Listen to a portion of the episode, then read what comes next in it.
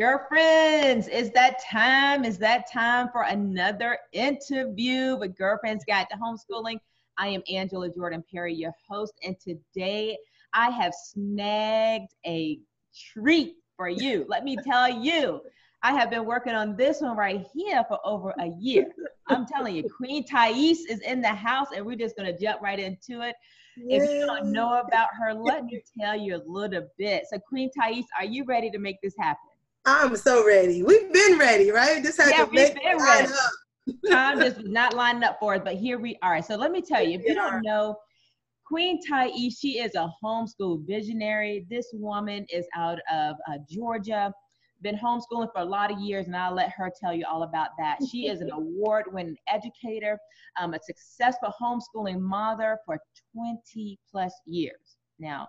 If you don't know all the things that she's involved in, if you've never heard of Roots to Fruits Homeschool and Cultural Collective, the Children's African Ball, the Children of the Sun Fun Fest, the Watutu Kwanzaa Jamboree, and her signature gathering that she has every year, the Liberated Minds Black Homeschool and Education Expo that she has in Georgia. All right, this woman is full of resources and connections and insights. This is a woman you need to know as it relates to homeschooling and as a whole, okay? All things homeschooling. She is the best-selling, she's a writer for the best-selling Liberated Minds Black Homeschool and Education Magazine, which is the first of its kind. If you're not familiar with this, I'm telling you, get connected with her resources. Since she has founded the Liberated Minds Black Homeschool and Education Institute, which is an educational empire forging a new reality for the holistic cultivation of children throughout the African diaspora. So Queen Thais, she continues to create curriculum, resources, opportunities. She is an influencer in the African diasporic homeschooling community. She provides support to culturally conscious community projects and endeavors. This woman is loaded, and I have her own Girlfriend's Guide to Homeschooling. So without further ado, Queen Thais, if there's anything else you would like to share with the girlfriends, please do. And then take us to how you actually got started in your homeschooling journey.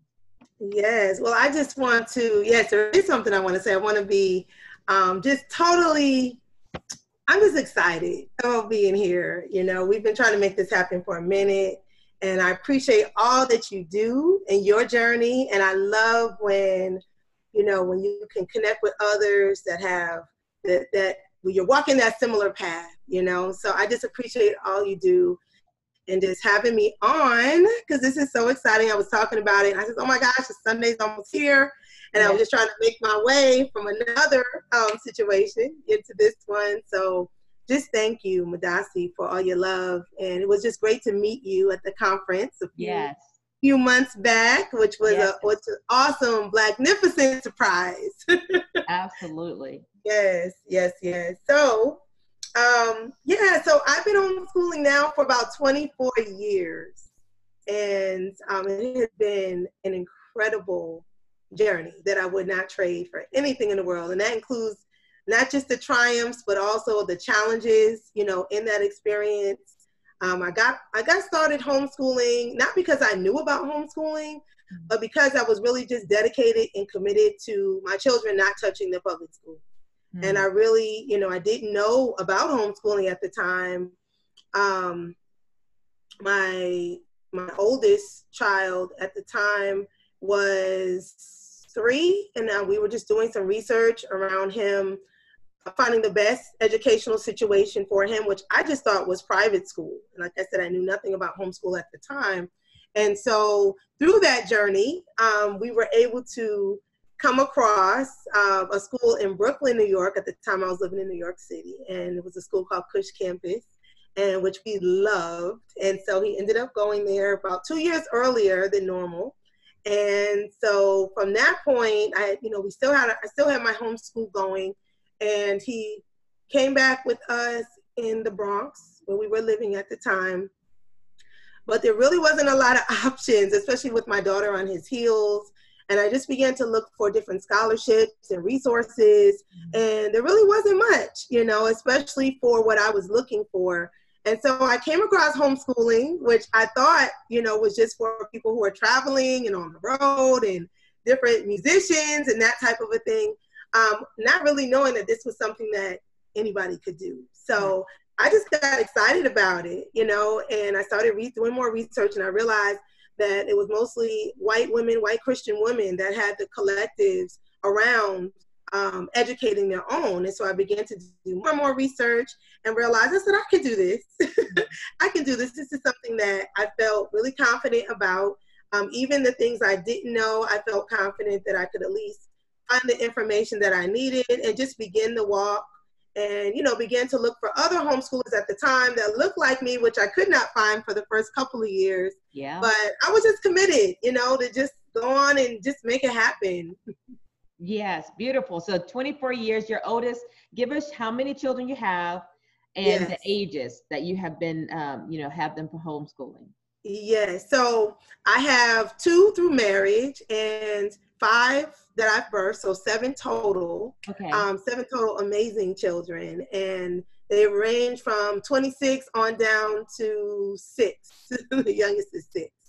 So it's, you know, it's interesting, because it's one thing about being a parent, what I'm realizing is that when you have them all different ages and stages, that's where the challenge comes in a lot of ways, because it's trying to meet the needs, you know, working hard to meet their needs at whatever stage they're at in their life.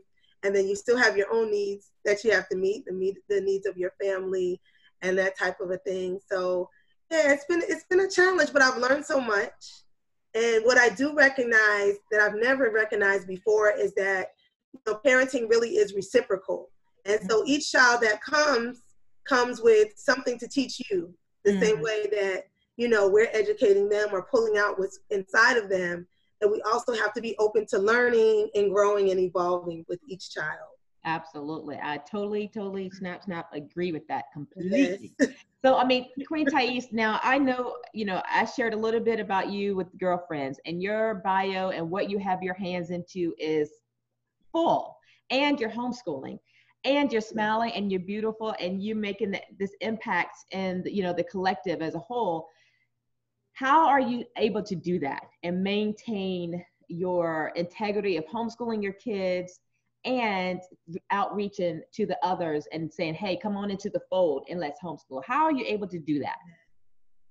I mean, I think it's, you know, for me, utilizing our indigenous tools, our meditation, taking time for self when you can. And, you know, as a mom, it's hard to get time for yourself sometimes. Yet it is imperative if we're going to be able to give to others, you know, and be able to actualize what our divine purpose is. And for me, I feel like, you know, what I've come here to do in this lifetime, it is extremely important that I manifest that and I live that out to the fullest, not just for myself and my own well-being, but for the well-being of my children as well. And I know a lot of times as parents, you know, we're willing to deplete ourselves so that our children can have what they need. But in actuality, it actually is the reverse effect, because we feel like they're getting more when we deplete ourselves and give them everything. But in reality, they're actually receiving less, because we're not able to evolve through our divine stages in order to be able to give them what they need along the way on their journey. Yeah. So it's a very interesting dynamic that I think a lot of times, you know, does not get discussed. And I feel that having like-minded community, you know, around, I say extended family, and I don't say friends. It's like brothers and sisters who want, you know, what I want what they want, you know, in terms of making sure we're creating a liberation lifestyle, I like to call it. You know, it's just a lifestyle. You know, it's homeschool is not something you do, you know, it's something you be, you know, you live it. You don't just, it's not just the academic portion of what this is about. You know, there's so many other facets. And when you talk about, you know, African-centered education, it really is just holistic living. You know, it's looking at all the different facets. I know for me, you know, through homeschooling, I've been able to dive into other aspects of just life and living and learning. So, you know, through that, I got more into foods and why I eat what I eat, because I feel like homeschool really helps you to identify all of the areas that are needed to cultivate this beautiful spirit, this beautiful being. And so when you look at all of those areas, you know, in order for you to teach them and open up opportunities for them, you also have to kind of sit with yourself and say, okay, what are the things I need to change? And so in essence, you know, through the homeschooling process, it's just a great tool and vehicle to making your life whole, or it was a great tool for making my life whole, and then being able to extend that forward to others in the community as well. So we now have about 50 children in our homeschool, Roots to Fruits. So I want to send love out to them, all of the children and their families that we connect with every day. And then we have our international network also that we work with families from all over the world. And, you know, it's just amazing. You know, it's exciting and it's a great time. You know, a lot of times you hear the sad stories, you know, our children are going through this, and we are going through a lot just as a people, and our children being at the forefront of that, of everything that's occurring, you know, but yeah. I just think it's a great time to make change. It's beautiful. And I agree with you. So one of the things you have to expound on and tell us a little bit more about your liberation lifestyle. Yes. What does that look like in the framework of, I know that you're very much focused on culturally rich education too for your kids. Absolutely. You nailed it right there. The answer, you know, is your lifestyle is part of who you are, but take us on this journey. Help those who are listening to understand what this liberated lifestyle looks like. Why is it important for our kids, and why you chose to make sure your kids never touched public school? How does all of that connect?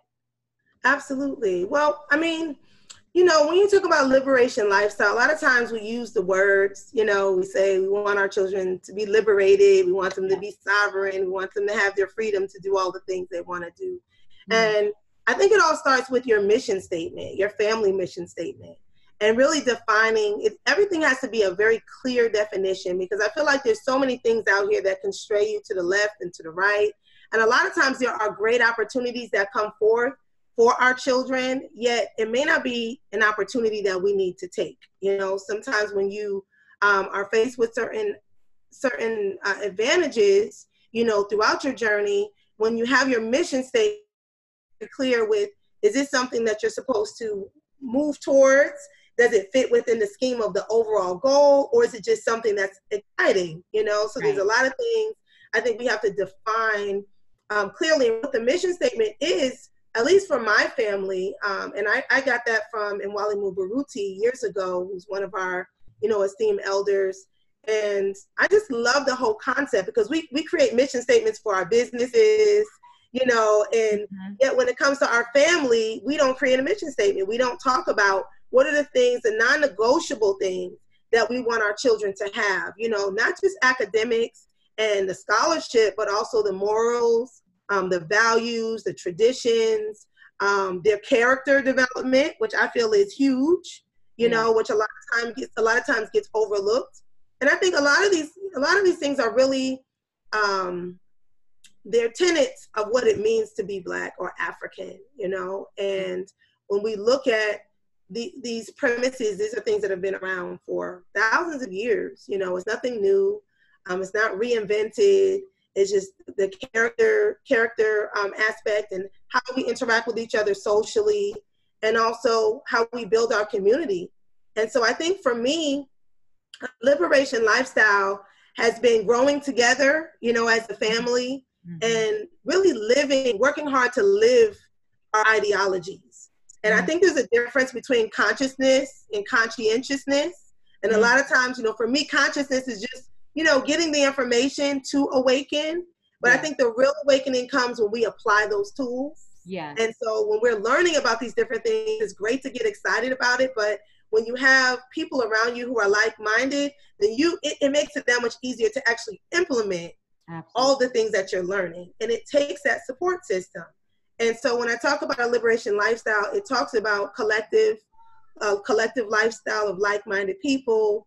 It talks about, you know, looking at health, looking at economics, looking at spirituality, looking at everything in your life that is going to bring wholeness and joy and peace, and then defining your own success, you know, because a lot of times we find Our success is pointed towards someone else's ideal. That's and right. For me, success is not just how much money you make, what kind of job you can get, you know, but it's also about your self-identity, knowing who you are, because our culture is our immune system. You know, it's our cure for all things. And I feel like, I love when Marimba Nana Marimba, excuse me, Ani speaks about of all the problems in our community, stem back to our culture. And the more we tap into our culture and who we are and just the essence and the power of what that looks like and activating that. And that's what we had last year's expo was called the activation of power and abundance, because we know that it exists. It's kind of like potential, you know, unless we activate it and we utilize it, it really has no value. And it's the same thing with power. You know, it doesn't have any value just to say that we know we're powerful. And so what are we doing to actually show that we're powerful? And the power is the liberation lifestyle. It is making the necessary changes to heal our families, to heal our community, to giving our children these modalities while they're young. They should be learning the yoga. They should be learning the meditation. They should be learning conflict resolution. You know, they should be learning about the things that are going on in the community and how we can build on this educational premise for our community. So when we're talking about STEM, are we talking about them just learning, you know, science, technology, math, all these things, and serving another community and poisoning our own? Or are we having discussions around how can we utilize these things for our betterment? Otherwise, we're just going to be swept away, you know, in the same madness. Absolutely. Well said. That was a whole mouthful. That was a lot. I know. Right there. That was good. That was excellent. All right. So let's take us down to this human level here. Yes. And I have to ask you this question because that was powerful. You all, that was powerful. You just want to hit replay and just listen to that all over again, right? So very good. So Queen Thais, take us to your worst day out of 24 years of homeschooling. Take us to your worst day of homeschooling. That was so bad, you thought you were going to give up. I can't do this. This is over. I'm done. But you didn't quit. And that's why, you know, you're this amazing guru and person, icon in the homeschool community today. Ooh, my worst day is very clear. My worst day was the day that my mom passed, which was she transitioned in 2001. Yes. So that was a really tough time for me. I had a lot going on. I was going through a divorce at the time.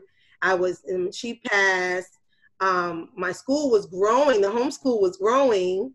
And yet, you know, I was going through my own personal evolution. And one of the things that I do say is that, excuse me, as I grow, you know, as I've grown, I've always worked to implement, you know, better things along the way. And so at that time, it was just a lot of transformation, great transformation going on. At the time, of course, you can't see it. You know, you feel like it's just so much pressure. And I just kind of felt like, wow, like she was really my rock and still is, you know. So I just kind of felt like, wow, how is this gonna, I just didn't see how it would continue to manifest. And I was thinking, well, maybe, you know, I can do something different and I can just put them back into, you know, a cultural school, private school or something like that. And I said, well, no, financially, you know, in New York City, that was a good, you know, close to $1,500 a month, you know, for the two at the time that were of age. And it was just a lot going on. But then I thought about it and I said, you know what? Our ancestors have come so far through so much. And a lot of the things that we feel are so major are really so minor. And so the perseverance that we have to have, it is non-negotiable. And I use that word again, it's non-negotiable because, you know, we have to continue on their shoulders. We have to continue to put out our very best. And that's one thing that my mother stood for, you know, that she wouldn't have it any other way. And she was the one who encouraged me initially to start the homeschool. And I was just like, I don't even know where to start. She said, start where you are. And I said, well, I don't know. What do you mean? She said, start where you are. She said, where are you? I said, I just thought it was a joke. I said, I'm sitting on my couch. And she said, yeah, start right there. And that's actually where I started, you know, started homeschooling mine and bringing other amazing children and other parents getting involved and right there in the living room on that same couch. So I just thought about those words, you know, getting everything going, and then just thinking about, you know, everything our people had gone through. And, you know, the public school system, you know, knowing what I knew and what I know even more so now, you know, it was not designed for us to be liberated in any way, shape, or form. And although we have some amazing educators within it, it's kind of like changing the furniture around in the house. You can change it around, but it's still going to have the same structure. Right. You know, and so when we look at it from that perspective, it's like, I'm grateful for those brothers and sisters who are on the inside, who are dedicated, but ultimately, you know, it is not going to liberate us in any way, shape, or form. So I look at, you know, I really liken it to, and some people feel like it's kind of harsh, but I liken it to, you know, a lot of us African mothers that would even throw our babies over the ship for them not to be enslaved. And I can't imagine being in that position ever. Yeah. You know, and it's like now we're so mentally challenged with so many things that we face. And this is not to throw, you know, arrows at somebody, but the bottom line is, you know, all the things that we're dealing with in this lifetime, we just give our children away. We give them away and we hope for something different that we know continues to produce the same outcome. So I feel like if we are serious, because a lot of people, I get a lot of phone calls that say, you know, I want to homeschool. And then I get 20 reasons why they can't, right behind I want to. That's right. And my thing becomes, do you really want to? Because when you want to, you just start out with the fact that you want to. And the quest becomes, how can I start this? What do I need to do to make this happen? And that's really what the 1 Million Black Homeschoolers Rising campaign that we're working on now is about, starting where we are, you know, and not feeling bad if you're not doing exactly how you want to do it. If your child is in public school and you really don't want them there, you know why. But just starting, it starts with it's a mindset. You know, it really is a mindset. And that's why I say liberation lifestyle, because a lifestyle is something you have to give thought to. It's a mindset, you know. So if your child is in public school, just starting with what are some things that you can do at home to just create, you know, a flow and a rhythm of shifting of thought. So if it's just, you know, 15 minutes a week, we're going to sit down every Friday from 7:30 to 7:45 p.m. And we're going to begin to talk about what are some of the things on your mind, and what are some of the things you want to learn. And so, you know, giving our children a different paradigm around what education is. It's not just, you know, memorizing and regurgitating. What's the purpose of education? Yeah. And getting them to understand that if it's not liberating you, if it's not empowering you in your divine purpose and why you came here to do what you're supposed to do, and then defining what that is. You know, a lot of us, even for our children, we don't know what it is even for ourselves, let alone trying to pass that forward to our children. But I think, you know, when you begin to connect in the right circles, things just divinely line up. When you declare and you say, this is what I'm going to do, no matter what, this is what I'm going to work towards, you'll begin to see different circles of people you can connect with, even if it's just one person. It doesn't have to be a group. Right. You know, it doesn't have to be something that changes, you know, night and day overnight. But things can be a gradual process. And I think, you know, we need to know that. And a support system is what helps us to get over those hurdles, which is, you know, really what Liberated Minds is. Absolutely. Beautiful. Well said again, honey. Woo! You're a wealth of information. Listen, we have a homeschool elder who you just sit at her feet and be like, yeah, okay, okay. No, just good insights, Queen Thais. So thank you. Let me ask you this. So if that was your worst time, worst day, and I want to tell you, you blew me out of the water when you said, you know, thinking about our ancestors, many of them threw their kids over the boat, out, you know, out of the ship because they were determined not to have them as slaves. Girl, that was a mouthful right there. I mean, I knew where you were going with that. And when you said that, I was like, oh my goodness, that was a mouthful. I can't even imagine, you know, a lot of the things we've face, you know, now we really do have the opportunity to do whatever we need to do, you know, and we have the resources, and even a lot of our African brothers and sisters on the continent don't necessarily have the same amount of resources that we have here. That's true. You know, to be able to connect with like minds and to be able to execute, you know, a lot of the things that we want to put in place. Yeah. And we just have to start. We can't make excuses. You know, even when I started the expo, the first thing I said, well, I don't have any money to start this. And I don't even know. I just said, but it has to, we gotta get something going. I didn't even realize like so many people were wanting to do homeschooling because I'm in my own little bubble. Sure. And yeah. I'm just working with my family and the community, you know, in my area. And then I just started getting a lot of calls and people asking questions. And, you know, a lot of people say, well, there's no resources for our people. And I was like, no, there's tons of resources. Like, why don't you know about this? And so I realized that it just was about getting the word out.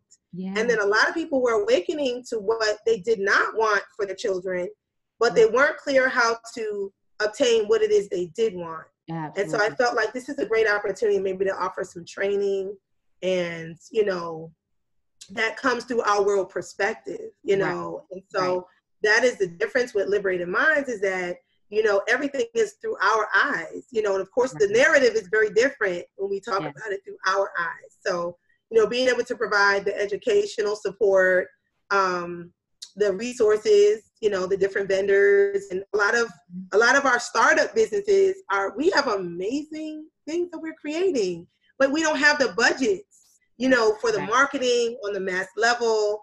So it's really just about, you know, it has to be the collective mingling and networking and, you know, just getting to know each other as people on the same journey and the same walk. Yes. Yeah. Beautiful, beautiful, beautiful. So take us to your most proudest moment in your homeschool journey, Queen Thais, that when you think about it, it warms your heart, maybe bring you to tears, and you're like, this right here is why I do and would keep doing what I do. Take us to that moment. I have a lot of those moments. I would say, wow. I would probably say with my son and my daughter, who's now 23 and 21. Okay. At the time, my son was really into, you know, aviation, and it's just a funny story because that was a journey. I'm glad he's off on this journey, but he really was into aviation and mechanics. And I just knew from the beginning he loved science and he loved math, and which were two areas that I was kind of like, I could only go so far in this, right? But at the same time, you know, I saw and I sought different things that I felt he could utilize, you know, on the journey, whether it was lectures, it didn't matter if it was something for children, adults, I just made sure he was front and center. And so along the way, you know, he did an internship. I never forget, he was involved with Habasha, which is an organization that deals with, it's called Helping Africans Abroad by Establishing Schools. And so it's an organization that they deal with agriculture. And he was 11 at the time. And we used to go, a friend of mine's daughter used to be involved, and we used to go and just participate in learning about the gardening. And then they started learning about solar panels and building solar panels. And he said, I really want to do this. But he was too young. He was like a year too young. And the children, what they do is they spend a whole year and a half learning about their culture and who they are. And then they raise money and they take a trip to Africa, to Ghana in particular. So the director of the program said, why don't you just, I will let him in. Let's let him just, you know, try it out and see. So he went through the program. He just loved it. Like he loved it. He was the youngest to ever go to Africa. That was, I don't even know what year that was, but he was 12. Okay. And then when he got back, he did an internship at a car mechanic shop, which I love. So I'm such a fan of internships and apprenticeships. Like I can't even stress to people how important it is, because it really is like free college. It's like free college because it's hands-on. It's, you know, on the job experience, and it's not just the skill of whatever they're learning, but it's also all the other dynamics of what goes into having your own business. And I think it's so important, especially if it's with a Black business, because you're also, you know, you're reciprocating that love and energy right back into the business to help the economics of the community that you're in. So I think that for him, that was such a crucial time because the owner of the business wasn't really interested at the time. He felt like it was such a liability, and it probably was, you know, because he was 12 and he's like, what is this little child gonna come in here and do? Mm-hmm. And, but he gave him the opportunity. And before the summer was over, he was just like blown away. He was like, you know, helping him take engines apart, and he was doing the oil changes, all the oil changes. And it was just an amazing experience. But I just knew that that was such an area that was of him, you know, who he was. And then from that point, he went into a program called Aviation Career Enrichment. And for those who are here in the Atlanta area, there is an all-Black pilot school or aviation school here for children. Wow. And at the time, I didn't know it was all Black. So I was prepping him on the way there. I remember in the car, I called a friend of mine. One of the parents from the homeschool had told me about it. I said, okay. So I'm prepping him all the way. I'm like, you know, it might not just be, you know, all us. So it's just, you know, we go in there, we're going to get the information and find out about it. And so when I walked in the door, I saw it was all us. I just wanted to cry. I was just like, oh my God. And the program had been around for 30 years. Wow. All of the staff was volunteers. Wow. And so he had the opportunity to go through this program. And he was, from the day he touched down, he was the top student. It was like three main top students, and they became best friends. And all the way through till he graduated, he was just loving it, like eating it, sleeping it, breathing it. And so I remember, you know, supporting that process, and, you know, even with all this homeschooling and a lot of the math and science, you know, we directed it around that. And, you know, that's one thing about homeschooling, you know, we can really direct, you know, what it is they love and add that extra flavor in there to make it a real juicy experience to really get them going, you know? Yeah. So I just never forget the day when he did his solo. He was just so excited. And the solo was, you know, your first time flying by yourself. Yeah. Yes. And I think it was, I don't know, maybe 15, probably around 14, 15. I'll just never forget that day when he just took off. And I just saw his face. You could just see he was just, you know, just so excited and happy and elated. And it was just like, wow, this is just so worth it to see them feeling great and attaining the things that they want to learn. Yeah. I mean, his pilot's license by the time he was 16, and just his level of innovation. He was interning at Delta and United for a while. He got Employee of the Year at Delta, and this was before he was even a pilot. He was just doing, you know, some studies there while he was in college, and, you know, he was there just studying. They did a documentary on him and his story, you know, through Delta.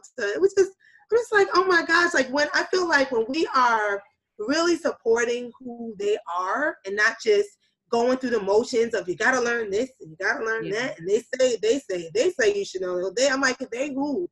Like what's most important is the things that you're going to utilize in your life, something that is real, you know, something that is practical. And personally, like, I don't really care that you know the capitals of every state. I'm just not going to, certain things I'm not knocking on your door to master. Like, you have to know this.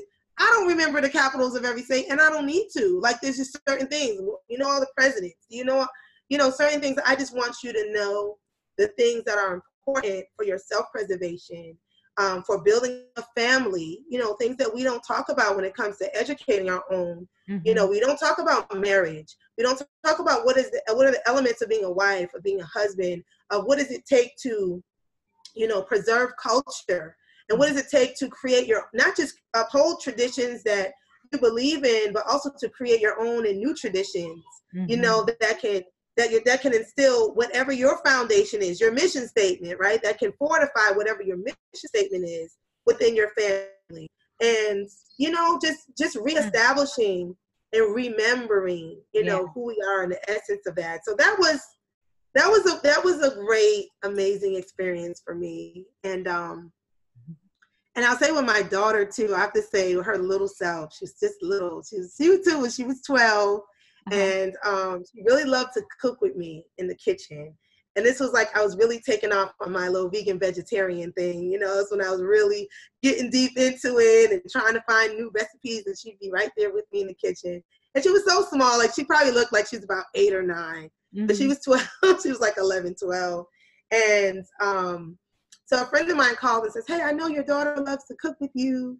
And they're having this, it was called the, Atlanta Jerk Festival cooking competition or something I'd never heard of. It's a huge draw, like 5,000 to 6,000 people there. Wow. It's like huge. And they have this cook-off and it's all jerk food. So, you know, like the Jamaican jerk seasoning, whether it's, you know, whatever it is you want to make.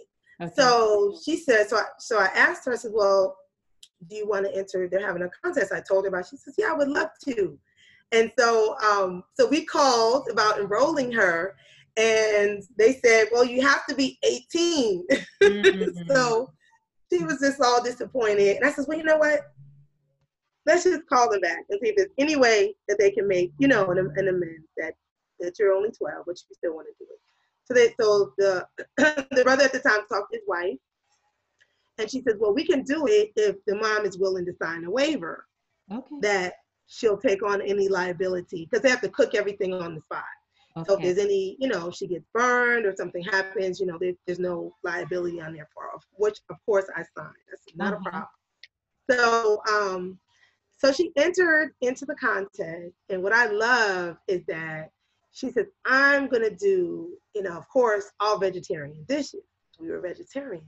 So I thought about that. I was like, yes, jerk seasoning, usually they jerk pork and fish and oxtails and, you know, chicken. And so she entered the contest, and she chose to do, you had to do 3 different items that were jerk, and then you could do whatever else on the plate with the dish. But she did a jerk kale salad. She did a barbecue jerk, veggie kebabs, and she did a jerk West African couscous. I mean, she just went in. Like, she was up all night, like some nights out here in the kitchen, she was creating stuff. And so I was like, okay, a couple of nights I stayed up with her, and I was like exhausted. I know I had to get up the next day for the whole school, but I was just so excited at her excitement and wanting to be supportive. So make a long story short, the day of, they came, and she was just so prepared. And, you know, she had said, Mom, I want to go get special dishes. And I was like, this is getting costly. She wants all these fancy dishes. And she's real big into presentation even now. Okay. But that was her thing. So she went ahead, and they went through it. She prepared everything. They did the contest, and she took first place. And like, my daughter's like so like even-keeled and calm. And when they called her name on the stage, she just jumped up, like probably about 5 feet in the air. I mean, she just jumped up. I'm looking like, this is not my child. And she just ran to the stage. I mean, the trophy was probably almost as big as her at the time. Wow. And I think she won like $500 or something. I don't even remember. Wow. But the money she won, she used to start her catering business. Okay. And man, from that point, you know, we just supported her, like everything. You know, I feel like everything should be a family movement.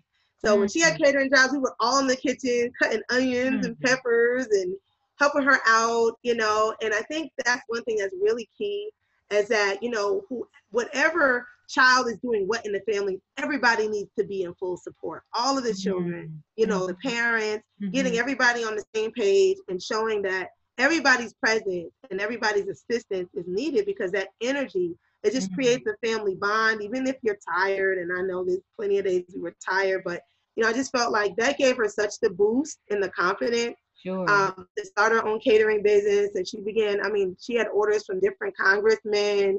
She did Six Flags vegan concerts, all the vegan food for their concert series. Wow. She did, I mean, from that point, it was like she had holidays proclamated after her in here in Atlanta, in Georgia. Wow. I mean, it was nonstop. And I was just like, oh my gosh, like, she's so on fire. And I just like to be able to see, you know, each of them develop in what they love. And then, you know, like I was saying, when one thing opens up, it opens up another area. Cause then she went on, I think 14, she was the youngest comedic yoga teacher, certified comedic yoga teacher in the country. Wow. My other daughter beat her out on that afterwards, but anyway, my other daughter was 12. She's younger than her, but at the time, you know, she was the youngest, and she began to travel. She went to Jamaica, helping with other certifications. You know, just she began to be able to really kind of blossom and flower in what she loved. And I think it's important that we don't use age for anything. Like, in terms of, you know, you have to look at their stage and look at their level of, you know, maturity as they grow. Certain things are going to make them more mature if you give them the opportunity. Mm-hmm. I think there's a balance between, you know, a lot of times allowing other people to dictate to us, you know, what our children are supposed to be doing at this age and supposed to be doing at that age. And then when they're not doing that, we say they're behind. And when they're beyond that, we say they're ahead. And my whole philosophy is that they just are where they are, and you work with where they are. And, you know, growth is infinite. So there's no reason to cut off because of age or stop them, you know, because, oh, they say only at 2 years old, you know, you can only do this. And at 5 years old, at 16 years old, because our children are amazing. They are brilliant. Mm-hmm. And if we give them what they need, the love and the support, and the things that we don't know, we challenge ourselves to go out and find for them. We have to be the ones to say, okay, we know they're interested in this. What can I find to keep nurturing this? Yeah. To keep watering it and, you know, making this a greater experience for them. I think that's like really key. I learned that, I'm gonna say really quick. I know I'm like, I just get so passionate about this, but I learned, there was a good friend of mine who came to my house, tell the story really quick. I love this story because it was just so indicative of how we think and how certain thoughts have been imposed on us. But she came over, I hadn't seen her in a while. She came back in town. Meantime, she had a baby since then. And I'd only seen the baby once before she left town. When she came back to visit, he was 4 months old. And so she comes in the living room and I'm just loving him up. I'm like, wow, he's so adorable. He's not so big. And we're talking and just, you know, doing the catch up thing, you know, and, about maybe 15 minutes into our conversation, she's like, hold on a second, I have to take them to the room. I got to take him to the bathroom. You take who to the bathroom? She's going to take the baby to the bathroom. Take him to the bathroom? She's like, yeah, I got to take, he's got to go to the bathroom. How do you know he has to go to the bathroom? So I think she's joking. And I'm like, she's got to be joking. So, you know, so she literally takes him to the bathroom and I kind of creep behind her and I'm looking like, is she really about to put him on the toilet? And so she put him on the toilet and he peed in the toilet and I'm just like, what just happened right now? And so she came back out and I'm just like you're serious? She's like, yeah, I'm potty training him. Like he's 4 months. Like, I've never seen anything like this. I said, where did you get that idea? And she's like, well, I was online and I saw this whole thing around, it was called elimination communication is what she said. I was like, elimination? I've never heard of that. She was like, yeah, you know, this, she saw a YouTube video about it. She figured she'd try it. So it's like, so is it indigenous? She's like, I don't really know. I said, this has got to be something indigenous. So I began to look up, you know, where the origins, because of course we know everything is like holistic health and healing. It's just indigenous way of life. We get sold, you know, they sell us back everything, right? They take it and then they reframe it and then they sell it to us and then it becomes okay for us to buy. So it's just an interesting dynamic. So but I know this had to have come from us. Like I just, this is like blowing my mind. So I do the research. And I come across this this article about women in Uganda, and of course it's just across the African diaspora period. But it was a particular article about, you know, when our babies are born, that, you know, putting diapers on them wasn't the way of doing it. We immediately trained them, and it was a way that they communicated with us when we tuned in, you know, well enough to letting us know this is what it is that they have to do. They got to go to the bathroom. So they would just sit there, literally sit down and just put the baby between their legs and the baby would go to the bathroom. They showed this. Right. I was just like, oh my goodness. The babies were like 1 month, 2 months old. I was blown away. Wow. And so what it taught me was that who is it that is determining what our children can do and when they can do it? And we've been taught all wrong about their abilities, their capabilities. And I know 2 years old was the age I knew. 2 years old, you start potty training. Yep. These babies are 2 months old. And this is the norm. And when I thought about it, I said, have I ever seen, when you see our African women carrying babies on their back, have you ever seen them with diapers? And I thought about it, I said, I've never seen that. Huh. You see the baby naked. The mother puts the baby on their back. They wrap up the baby and they keep moving. Yeah. I said, you know, I've never seen that. And when I started going into my own natural recollection, I realized that wasn't the case. You know what I mean? So I just was floored by that. And I thought it was just a great example of kind of me examining my own expectations. And a lot of times our expectations are set by others, but we have to look to our own culture to see what are the things that we've been doing naturally and know that if this has already been done, it can continue to be done. Right. And then we can we can go back, we can get that information and bring it forward for this paradigm that we're in these days and times and apply it to where we are now, you know, make it applicable for the present. So I just wanted to share that. That was excellent. Beautiful. Well said. Listen, girlfriends, if you're just tuning in and you're just now listening to this, I want you to be sure to hit the share button. Go ahead and share it out and get it out. So people need to hear this. This is Queen Thais out of Georgia. I want to call her Elder Thais. I keep wanting to say that every time. It's like, hey, Queen. I think in my brain, I'm thinking, wow, she is such an elder. And in her own right, she is an elder. But this is Queen Thais out of Atlanta. If you're not familiar with her, you know, be sure to read her bio, get connected with her. So this part of the show, Queen Thais, is where we ask questions, where you give quick answers just to pick your brain. Okay, so you can give these quick answers to these questions. So what is your favorite quote that helps you through your homeschooling journey? Our culture is our immune system. That's one of my favorites. Yeah, love it, love it. Do you plan to homeschool all of your kids all the way to the end? I think that's without saying, but I just have to ask you. Yes, absolutely, absolutely. What is something unique that you do in your homeschooling that is unique to, you know, your family? Probably not other families do this thing. It's your thing for your family. Something that is unique, I would say. We sit down and we read every night before we go to sleep. Everybody crawls in the bed. They climb up in the bed and everybody just, it's like our bonding time. You know, we don't read to each other. Everybody reads their own story. And it's just kind of a time where we can just spend before we close our eyes, like that little sacred time. Mm-hmm. Beautiful. What are some resources or curricula that you feel that every family should have in their homeschooling library? Ooh, I love Dr. Amos Wilson. That is one of my favorites. Dr. Amos Wilson, Baba Mwalimu Baruti. Gosh, there's so many. Those are probably my two favorite authors, I would say, in terms of, yeah, homeschooling and for the Blueprint for Black Power. The psychological development of the Black child, you know, awakening the genius of the Black child. You know, those were really my foundational books and books that I still go back to. You know, you have certain books that you read and others become your manuals and they keep you on point. So those are two authors, I would say, not just those books, but those are two authors I feel like are very necessary. Okay, very good. What is the best piece of advice that you have received that has helped you stay on track these 24 years?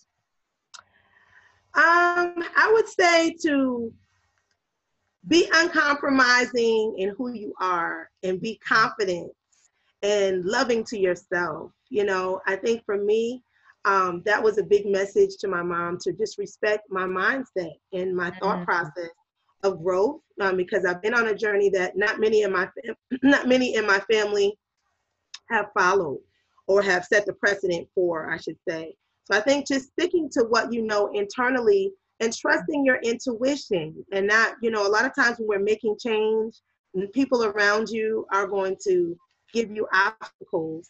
Yeah. And my thing is, you know, if you're not on the same journey, you can't take advice from someone who's, you know, you can't take it 100% from someone who's, that's not the path that they're on. Yes. Absolutely, absolutely. All right, Queen Thais, here's the last question, the $1 million question. One. Yes, $1 million question. Are you ready? Yes, I am. All right, now, if you had to start all over again to day number one, 24 years ago, back to the beginning, but you have your current knowledge, convictions, insights, skills, what would be the first thing you would have been sure to change, or to implement this time around? If I had everything I know now.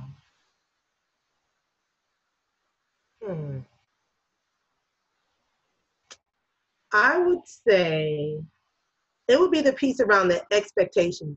like, I know my expectations were high, but I think it would be more implementation of that, you know, of the information. It took me a while to implement. I guess that's what I'm gonna say. You know, being able to implement right away and not worrying about how that was gonna go, but just trusting more in that implementation process of bringing things from a conscious state to a conscientious state. Okay, beautiful. All right, very good. Queen Thais, do you have any last words and advice you want to share with the girlfriends? And please let us know what you have your hands into that you would love for us to be a part of and come join in. Yes, my advice would be love the journey, you know, the challenges, the triumphs, you know, your evolution, the evolution of your children. And, you know that every walk is going to look unique, it's going to be different, but stay committed to your passion and don't let anything steer you off that road, you know. We have the Liberated Minds Expo, as many of you know already. I want to invite you all to come out. And this year is going to be a very special year because we will be celebrating the 1 Million Black Homeschoolers Rising, which is our Black Homeschool Nation coming together and just starting where we are and empowering each other. And that will be July 17th to the 19th. It's always 3 days here in Atlanta. And they can go to the website, which is liberatedmindsexpo.com. You can also find out more information at liberatedmindsinstitute.com, which is all of the things that we have working on. Not everything is on there yet, but we're working on it. And also queenshighest.com to find out more about the trainings I do. I do a lot of speaking engagements. I work at Susan Taylor's University. I'm teaching early childhood development. So I do a lot with that. A lot of individual coaching, counseling around, you know, people actualizing their goals around homeschooling or just, you know, being better parents and that type of thing. So I don't know, there's like so much going on. There's a lot to cram into one, just a few minutes, but I mean, definitely stay connected. If you can go to any of those websites and sign up on our email list, I think probably that's the most important. And you can find out whatever's going on, you know, in the future. So beautiful, well, beautiful. Thank you for having me. This has been some support. Yes, we did it. The girlfriends, listen. Yes, we made it happen. We made it happen. And you have to know that, girlfriends, you are the average sum of the 5 people you hang out with.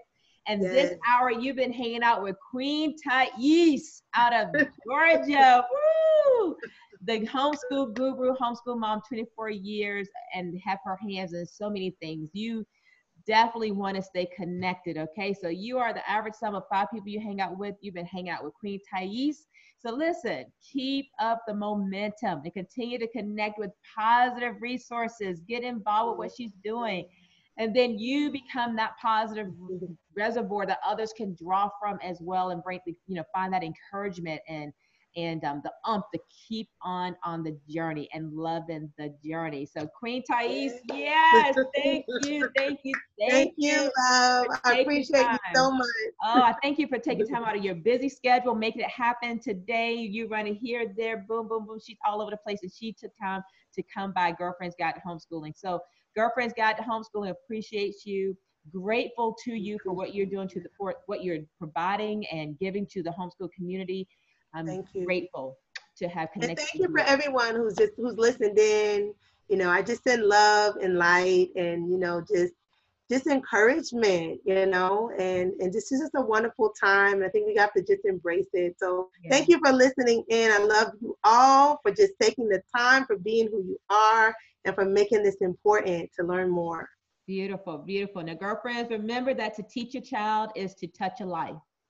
And as we homeschool, we not only touch a life, we shape the future through our efforts of homeschooling. So keep making that positive impact day after day, year after year. We are making it happen. We can do it. There's no excuses. Like Queen Thais said, there's no excuses there. What you want to do, you can make it happen. All right. So thank you, girlfriends. Make sure you tell a friend, share, and stay connected with what Queen Thais is doing and Girlfriends Guide to Homeschooling. Until next time, peace, everyone. Peace.